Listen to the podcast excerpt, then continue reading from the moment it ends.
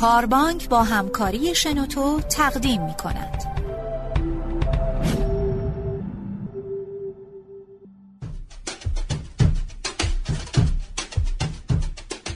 سلام و وقت بخیر. می‌داد صابری هستم با برنامه دیگه ای از صدای کاربانک. این بار در خدمت سرکار خانم هیلا هوشنگی و سرکار خانم فائزه عربی هستیم. دو نفر از مؤسسین گروه مشاوره مدیریت خلاق. گروه مشاوره مدیریت خلاق ارائه دهنده خدمات مدیریت منابع انسانی و آموزش دهنده مهارت های نرم هست برای سازمان ها و شرکت ها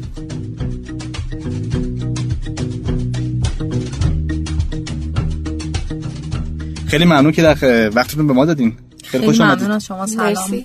خوشحالیم پیشتونیم قربان شما. همچنین امروز می‌خوایم با شما شنوندگان عزیز در مورد موضوعی به نام رهبری در موقعیت صحبت بکنیم. خانم هوشنگی موافق باشین با شما شروع بکنیم. خیلی خوشحال میشم یک تعریفی ارائه بدین از رهبری. اصلا رهبری چیه؟ خیلی ساده اگه بخوام در مورد رهبری بگم به معنی اثر گذاشتن و نفوذ در دل دیگران انگیزه, انگیزه دادن به اونها برای اینکه بتونن هدفشون رو در واقع به هدفشون دست پیدا کنن. اگه مبنا رو تو در واقع همین تعریف قرار بدیم اینطوری رهبر اون کسی میشه که آدما واقعا قبولش دارن و می‌دونن که رهبر کمک می‌کنه برای اینکه اونا بتونن به موقعیت بهتری برسن. و آیا فکر کنید این ویژگی رهبری لیدرشپ راهبری اینها ویژگی های اکتسابی یا بهتر بگیم فن هستن یا مواردی هستن که از بد و تولد و به صورت ژنتیکی در افراد وجود دارن؟ در مورد این سوال اگه بخوام صحبت کنم در واقع نظریه های مختلفی وجود داره. خیلی بخوایم به زمان قدیم نگاه کنیم. اینطوری بوده که از قدیم الایام در مورد یک رهبر اینطور صحبت می‌کردن که فرد رهبر زاده میشه و از ذاتن ذاتن رهبر بله. هست و از قبل یک سری در واقع ویژگی هایی رو با خودش داره که رهبر شناخته میشه بعدا که خود اومدیم جلوتر نظریه مختلفی در موردش بیان شد و به این سمت رفت که خب رهبر در واقع باید برای خودش یک سری رفتارها رو کسب بکنه و به صورت اکتسابی این موضوع رو دنبال بکنه. این الان چیزهایی که در مورد رهبری موضوعاتی که در مورد رهبری صحبت میشه همه حول این محور هست که رهبری به صورت اکتسابی عنوان میشه عنوان میشه بس. یعنی شما این رو تایید می‌کنید که اگر به رفتار بعضی از رهبران موفق دنیا رهبران موفق سازمان های موفق نگاه بکنیم توی بازه ای از زمان به رفتار اونا که نگاه می‌کنیم نشانه ای از اون رهبری ها و اون استعدادها درشون دیده نشده ولی بعد از یه مدتی درشون پرورونده شده درسته؟ بله دقیقا البته اگه بخوام دقیق تر صحبت کنم یک سری از خصوصیاتی که فرد با اون در واقع به دنیا میاد می‌تونه کمک کننده و زمینه رشد باشه و سرعت دهنده به یادگیرندگی بیشتر این مهارت رهبری. خیلی ممنون مرسی. و خانم عربی عزیز من می‌خوام با این سوال با شما شروع بکنم که آیا به نظر شما نسخه از قبل آماده شده ای برای یک راهبر یا رهبر سازمان وجود داره؟ یک نسخه شاید وجود نداشته باشه. یعنی ما نمی‌تونیم بگیم که یه سری کارا رو اگر انجام بدیم ما همیشه رهبر خوبی هستیم. توی موقعیت های مختلف بر اساس نوع اون کار و کسانی که قراره با ما همراه بشن در انجام دادن اون کار ما باید بلد باشیم که درست رفتار بکنیم به عنوان یک رهبر و شیوه های مختلف رهبری در واقع داریم. پس وابسته هست به موقعیتی که داره توش این اتفاق رهبری میفته خب، پس اینجا که من برداشت کردم این رهبری باید به شکل هوشمندانه با توجه به شرایط زمانی مکانی و افرادی که تو اون گروه دارن در واقع رهبری میشن انتخاب بشه. دقیقا. شاید از مهمترین المانایی که بتونیم در نظر بگیریم برای این اتفاق و برای این تصمیم گیری خودت کسانی هستن که با ما همراهن. میزان آمادگیشون اون مقداری که بلدن اون کاری رو که ما می‌خوایم انجام بدیم انجامش بدن و در کنارش هم اعتماد به نفسی که دارن برای اینکه این کار انجام بشه. مدل های مختلف و حرف های مختلفی زدن درباره اینکه خب شیوه رهبری ما باید چی باشه. یکی از این مدل مدل رهبری موقعیتیه.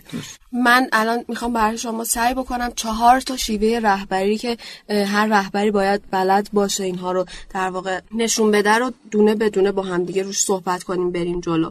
وقتی که شما قراره یک کاری رو به کسی واگذار بکنید که این کار رو فرد هنوز بلد نیست یعنی اصلا هیچی ازش نمی‌دونه و قاعدتا اعتماد اعتماد به نفس انجام دادنش رو هم نداره.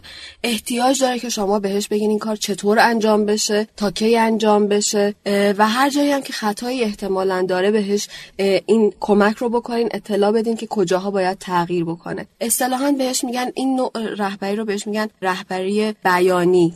یا telling.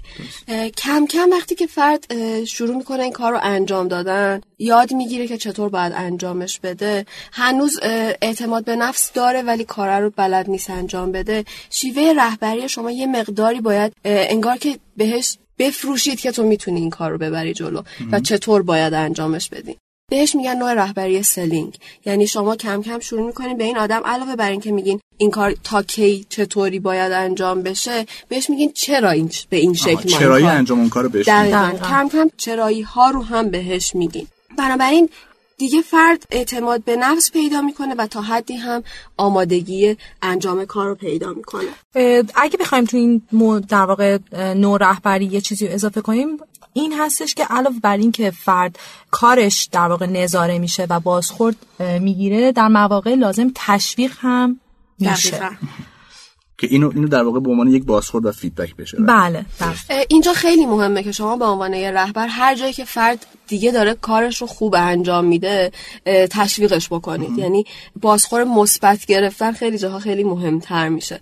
کم کم فرد احساس می‌کنه که خب من هم می‌تونم کار رو انجام بدم و همین که واقعا می‌تونه کار رو انجام بده. یعنی هم سطح آمادگیش بالاتر میره و هم سطح اعتماد به نفسش. حالا دیگه شما باید بتونید فرد رو بیارید و باهاش رهبری مشارکتی انجام بدید. یعنی وارد فاز بعدی رهبری دقیقاً. وارد فاز بعدی رهبری میشیم. اتفاقی که اینجا میفته اینه که شما از فرد نظر می‌پرسید. همچنان تصمیم گیری این که چه کار چگونه باید انجام بشه با شماست ولی فرد دیگه کم کم این کار رو بلده بنابراین صلاحیت اینکه به شما پیشنهاد بده هم پیدا کرده.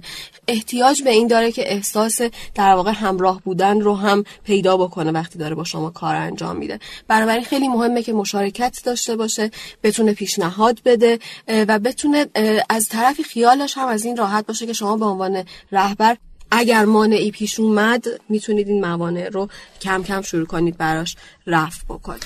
اگه بخوام خیلی خلاصه بگم یعنی تو این نوع رهبری جنس هدایت کمتر میشه نسبت به قبلتر. همینطوری که داریم در واقع جلوتر میریم هدایت کمتر میشه و نقش فرد به عنوان رهبر رفع کننده موانعی که جلوی راه در واقع مجری و اجرا کننده هستش شما به عنوان رهبر اینجا دیگه کسی هستید که بلد گوش بده بلد پیشنهاد بده. خودش دیگه کسی نیست که تمام راه و چاهو داره به کسانی که دارن در واقع با شما همراهی می‌کنن میگه. یاد گرفته که خود رهبر هم کسی باشه که گوش کنه پیشنهاد بده و بقیه رو هم توی این اتفاق شریک و احتمالا مثل وضعیت های گذشته که دو مورد گذشته که صحبت کردین خیلی دیگه درگیر جزئیات اجرایی نشه احتمالا.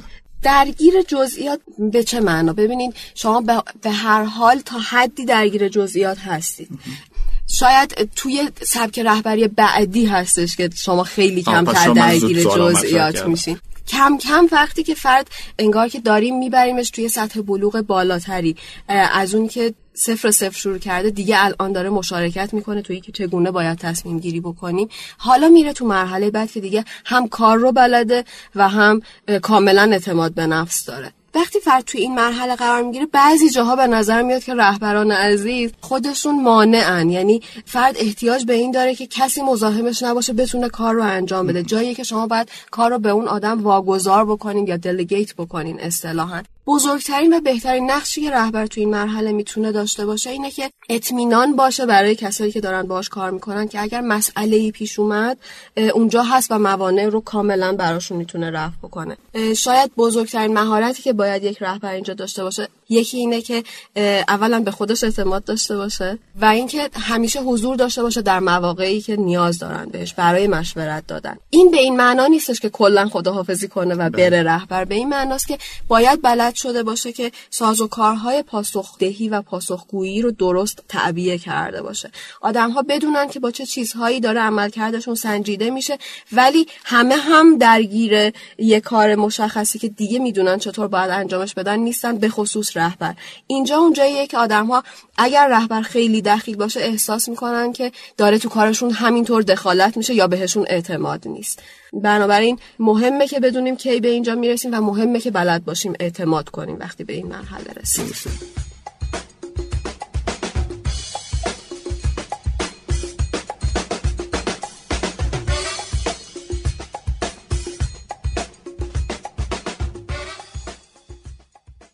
بخوایم که خودت از وظایف رهبری توی این سبک توضیح بدیم اینه که رهبر توی این قسمت خیلی درگیر جزئیات نمیشه همونطور که خانم عربی گفتن. بیشتر هدفهای کلی رو رهبر تایید می‌کنه و بعد از زمانبندی ها هم رهبر اطلاع داره. مسئله مهمی که خانم عربی گفتن فقط من می‌خوام یک بار دیگه بازگوش کنم اینه که توی حرفاشون گفتن اعتماد داشته باشن هم به خودشون هم به در واقع زیر مجموعشون کسانی که دارن این کار رو انجام میدن. اعتماد کنن که بله اونها هم الان به یک سطحی از بلوغ رسیدن و توانمندی انجام اون کار رو که بهشون واگذار شده دیگه دارن. و بتونن از یک قدم عقبتر به روند کار نگاه کنن.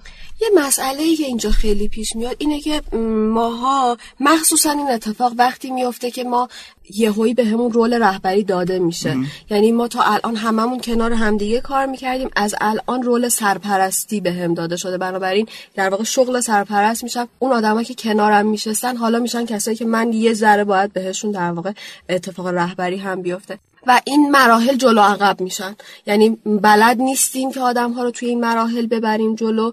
روی وظایف مختلف و یهویی اعلام می‌کنیم که خب من اصلا مدلم رهبری مشارکتیه. همه بیاین پیشنهاد بدین. یا وقتی که فرد هنوز نمی‌دونه چی کار باید بکنه آماده نیست یهویی میگیم که اصلا من کارا رو تفویض می‌کنم. من آدمی هستم که کار تفویض می‌کنم و آدما رو تو موقعیتی می‌ذاریم که احساس می‌کنن ما مدیر یا رهبر نالایقی هستیم چون که خودمونم نمی‌دونیم کارا چطور باید انجام بشه. و اونا رو رها می‌کنیم. تو زمان نامناسبی در ارتباط کاری با یک همکار ایشون رو میاریم توی اون فاز یا تو اون مرحله قرار میدیم که می‌خوایم حالا ازش مشارکت بگیریم ولی شاید زود باشه. بله.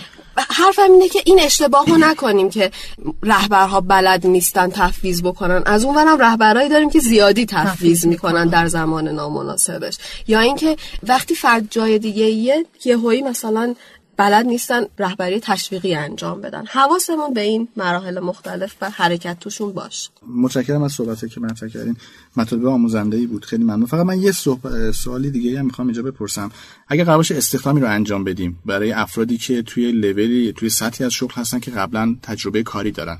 کارشناس ارشد بودن مدیر بودن 10 سال 15 سال سابقه کار دارن. آیا واسه اینها هم لازمه که این فاز رو دوباره از اول شروع بکنیم؟ یعنی چون استخدام جدیدی هستش دوباره از مرحله بیانی و تلینگ شروع بکنیم؟ بگفتم به صورت کلی اگه بخوام قانون کلی صادر کنم برای افراد جدید و هر کار جدید باید این سیکل رو از اول در واقع طی بکنیم. خیلی کوتاه و مختصر. ولی زمانش می‌تونه متفاوت باشه. یعنی اگر یک بله. نفر کارشناس ارشد بوده شاید اگر یک آدم معمولی به شاید لازم باشه سه ماه تون بله. وضعیت بیانی قرار بگیره رهبری ما برای آدم جدید شاید اون بشه دو هفته یا بشه سه هفته دقیقا. دقیقا, دقیقا. مثال می‌خوام بزنم. یه تحقیقی انجام داده بودن و دیده بودن حتی کسانی که مدیر عاملان بسیار توانمندی هستن. وقتی وارد یک شرکت دیگه میشن. میشن دو سال طول می‌کشه تا بتونن این فراینده رو برن و مچ بشن دقیقا.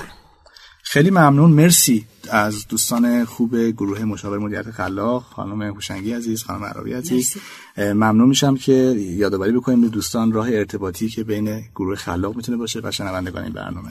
خیلی ممنونم از شما و شنوتو که بر ما این فرصت رو ایجاد کردیم. متشکرم ازتون.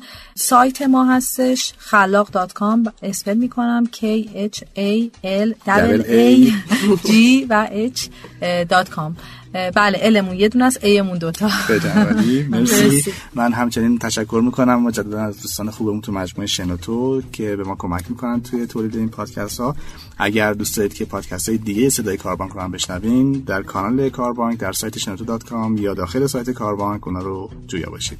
مرسی اوقاتتون بخیر.